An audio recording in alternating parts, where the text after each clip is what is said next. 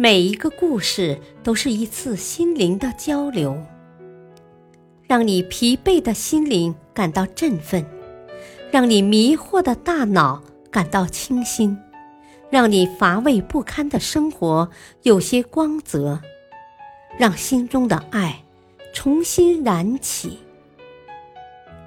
小故事，大道理，生活篇。我没有打中。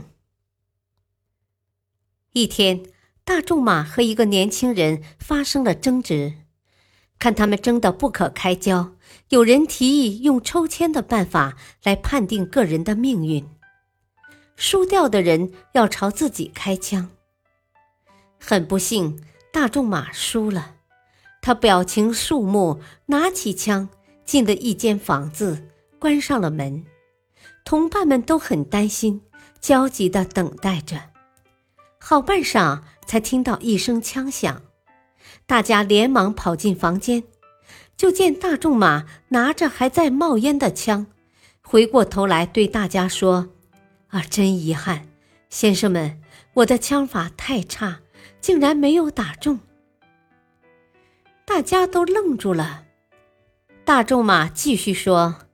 啊！为了一点小事就浪费生命，我觉得这太蠢了。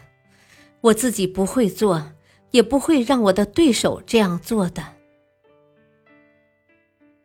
大道理，生活中难免会为了一些小事情大动干戈，其实事后想想根本就不值得。